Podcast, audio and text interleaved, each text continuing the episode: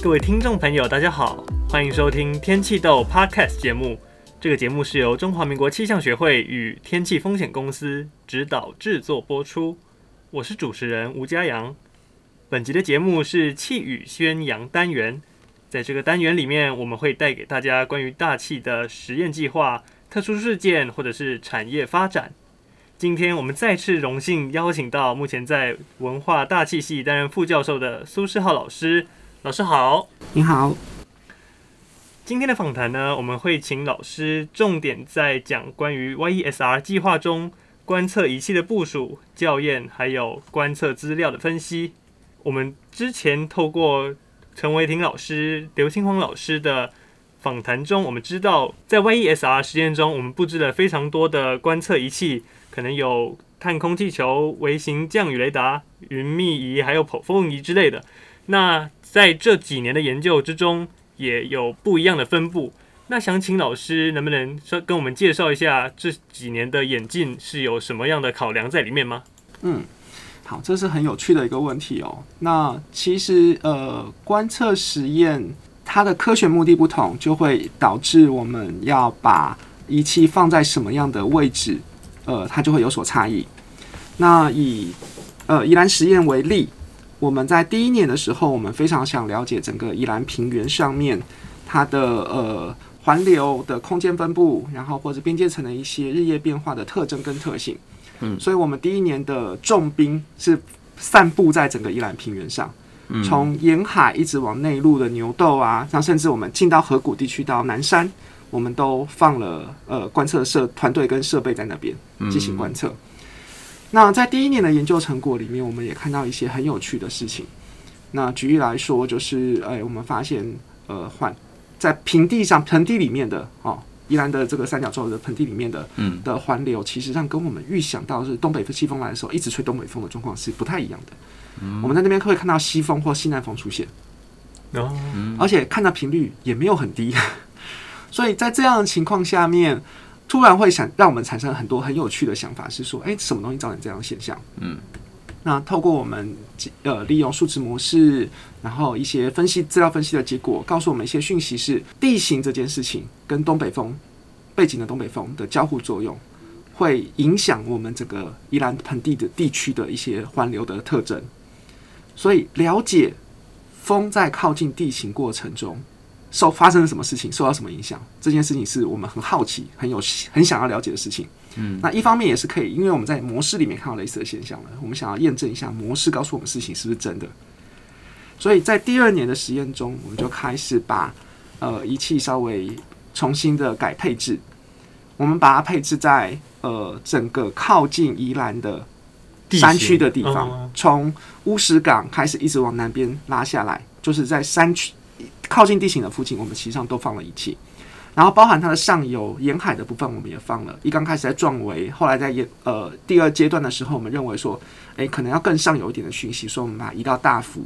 嗯，所以这些东西其实上都是告诉我们说，我们的科学目的不一样了。所以我们的仪器配置也要有所改变。是，那我们比较，我今天可能会花比较多时间介绍一下，呃，就是去年发生的事情，二零二二年发生的事情。嗯，在二零二二年，我们叫做 MCC YSR，那 MCC 是郭宏基老师的呃卓越旅行计划山区云气候计划，然后他现在是 YSR 是我们这个计划里面要执行的观测活动其中之一。嗯，然后他是对，它不是子计划，它是延续了我们之前刘老师他在两千年二零二零年。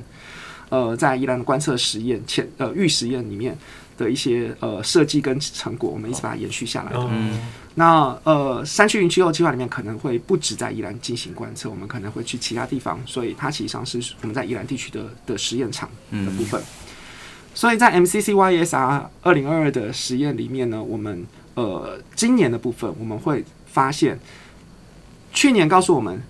环环流跟地形有很强交互作用，是我们发现影响最显著的地方，其实是南边的山区，不管是对流的发展，就宜兰南边的山区，不管是对流的发展，或者是产生的那个 turbulence 问流，在这边其实上会有很多很有趣的特性。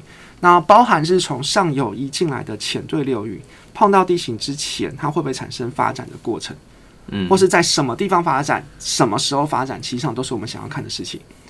那在什么地方、什么时候发展呢？其实上就有很高的不确定性嘛。就是大念大气的人，可能不念大气的人也可以会知道，就是看一朵云在什么地方长起来，好像有一些固定的地方，但是又不是确认一定会在这边长起来。我又不能预测它是在确对什么时候、什么什么地方长起来，所以它有一点点随机性，但是它其实又不是那么随机。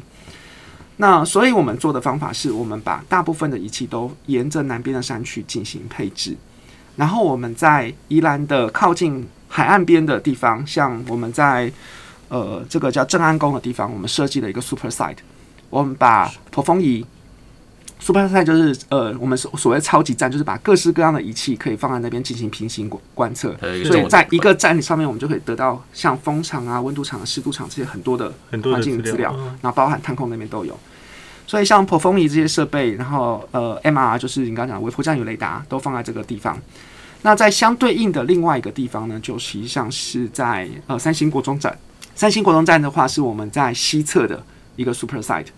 所以这两个站等于是告诉我们说，在宜兰的比较靠近内陆地方跟靠近沿海地方，嗯，他们的环境的差别，它会连续观测提供给我们很多讯息。嗯，那我们同时也有探空气球在那边放。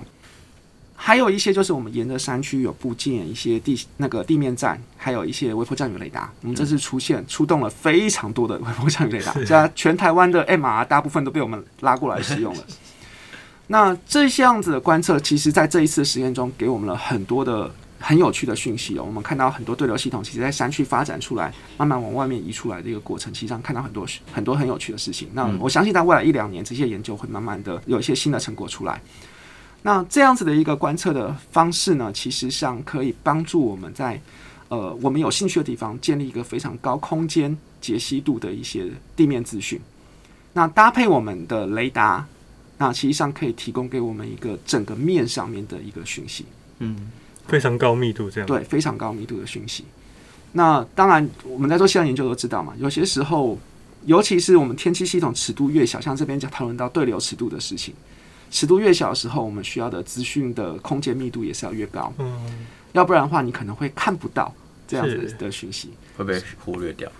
对，就是举例来说，你拿一个筛网去筛它的时候，那只有比它大的东西才会留在你的网子上，你才看得到。那其他的东西，像什么面粉、糖霜就会掉下去。是。所以在这个过程中，我我的天，我的对流尺度如果是很小的对流尺度的时候，我的筛网是筛不到它的。那除非我们是把筛网的密度加密，那这边在做的情况下面有点类似这样的配置，但是在今年的计划里面更有趣一件事情是，呃，不管怎么再怎么加密，也不可能无限嘛。对。那呃，像你们有访问过韦廷老师的团队，他们今年有做了一件事情，就是他们用车载的方式进行探空的观测，是就移动性观测，就等于是我们看到雷达回波，就是远距离扫描的过程中，已经有一些讯号了，可能会发生。我们用移动的方式移动到到我们有兴趣的地方进行探空的释放。哦，那这个东西其实上就是一个很机动性，而且可以补足我们在地面设站没办法做到全面高密度的一个方式。嗯，所以怎么样把一些新的观测技术、新的观测方法放到这个实验计划里面？而且我觉得我其实我们做的还不错啦，就是尝试了很多很有趣的新的东西。那尤其是在里面，不管是王胜祥老师的无人机团队，然后或者是我们使用的 Stone Tracker 林伯雄老师开发的 Stone Tracker，那或者是我们有一些像盛昌老师的那个热透量仪这些东西，然后或者是移动性观测，其实上都是一些新的技术。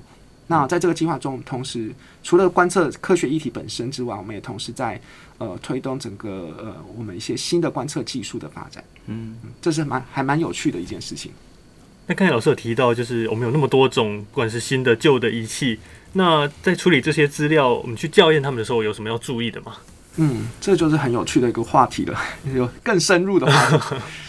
那可能呃，如果听众中有可能不是做气象的人，或者对气象有兴趣的人哦，会想说，那温度跟湿度的量测，不就是买一个温度计放在家里，买一个湿度计，对，放在家里就好。那如果你有机会去卖温度跟湿度计的，的地方看，它有好几个不同品牌放在那边的话，你可能可以注意看一下，在同一个环境里面，它出现的数值可能不太一样，都会有点差别。那这是为什么？是有人有错吗？每个仪器的那个可能方法或什么不太一样。对，还有精密度问题。精密度的问题是一个方法不一样也是一样，就是仪器本身设计上面会有差别是一件事情，然后它本身的每个 sensor 的两侧的精密度也是一个问题，然后环境会不会有一些影响，也会有一个问题。嗯，那说穿了这些问题是什么？你在怎么样处理你的观测资料这件事情上面就会有有所差别。因为这些仪器其实上跟你想象中用温度计，就不是水银温度计或酒精温度计去量那个温度是不一样的概念。你现在用的机器设备里面，大部分都是什么电子式的零件式的，它实际上量的什么电阻或电流或电压的变化，透过这些变化去繁衍出来你的温度的讯号。是，所以它其实上量测的东西都是需要做资料转换的过程。那既然它是用这个方式进行的情况下面，我们就需要做一些。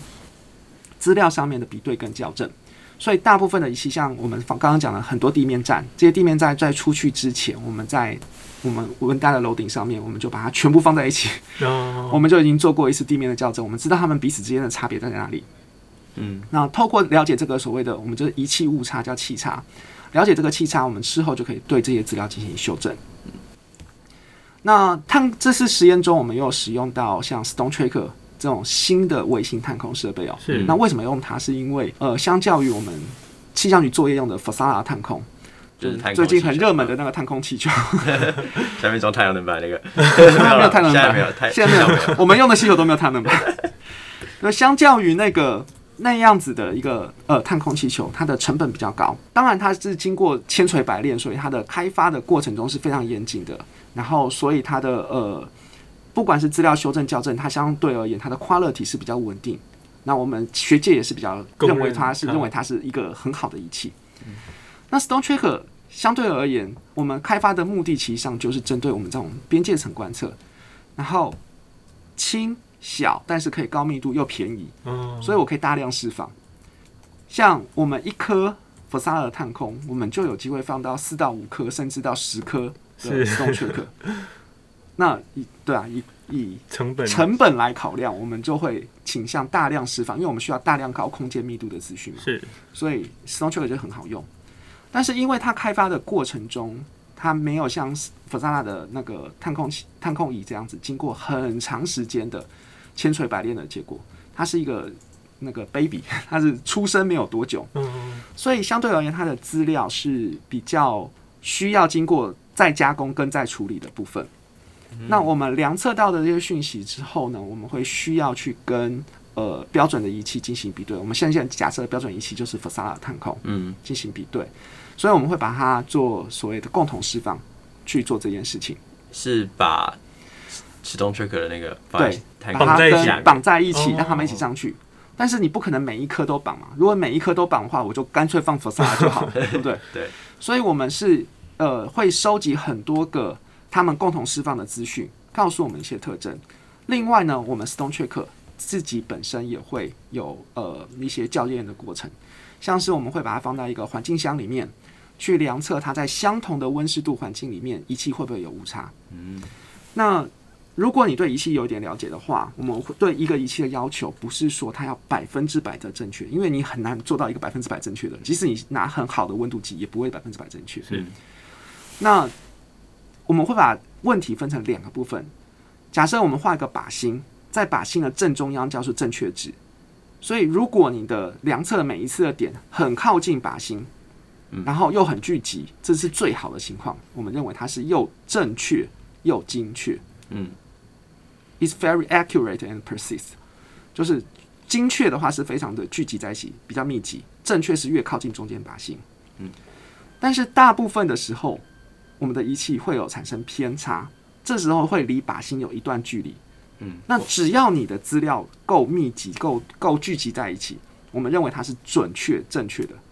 所以换句话说，今天我要我的环境温度是负一度的时候，嗯，我不会出现它量测到是正一度跟负二度的现象，我可能是负零点九、负一点一这种概念，它很靠近、很正确，它会有一点扰动，但是。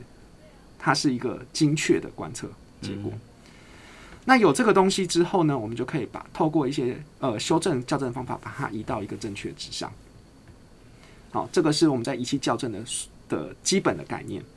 那其实不止气象仪器，所有的仪器都会要做这件事情。嗯，那大部分你们看到仪器在出厂前都做过这件事情，如果没有做的话，那可能就是偷工减料的过程。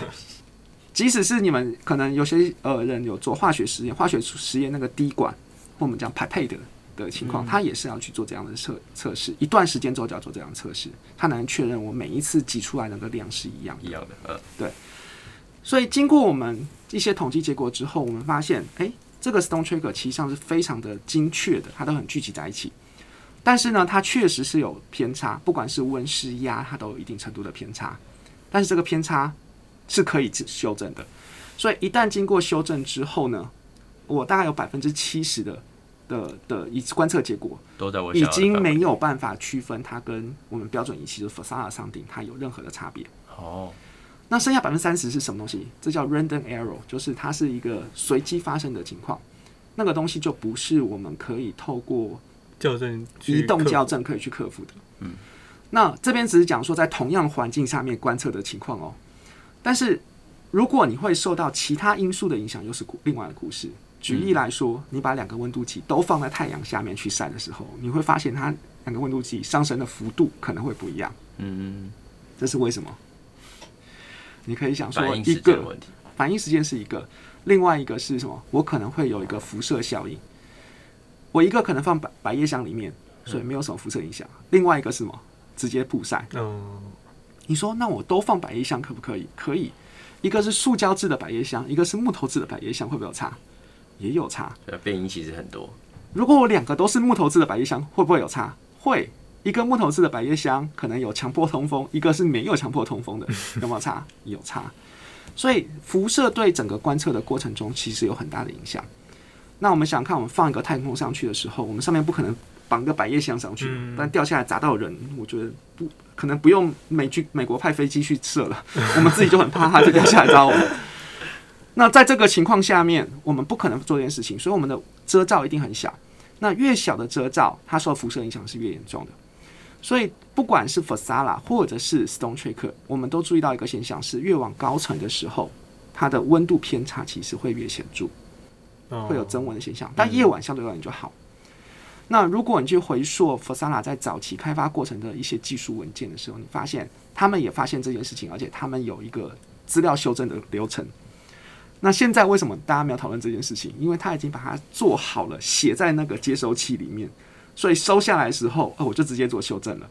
哦，他已经，我们已经得到他，他已经变成一个标准化的流程了。哦，所以你每次拿到都是一个呃非常好的观测资料。嗯，但是我们回到 Stone Tracker 了，Stone Tracker 就是一个小朋友这样的事情，因为他才在开发过程中，所以他还没有这样的系统出现。那我们拿到的都是什么？都是原始看到的资料。那不是说它的观测品质不好，而是它还没有一个适合它的修正的模型出来。嗯。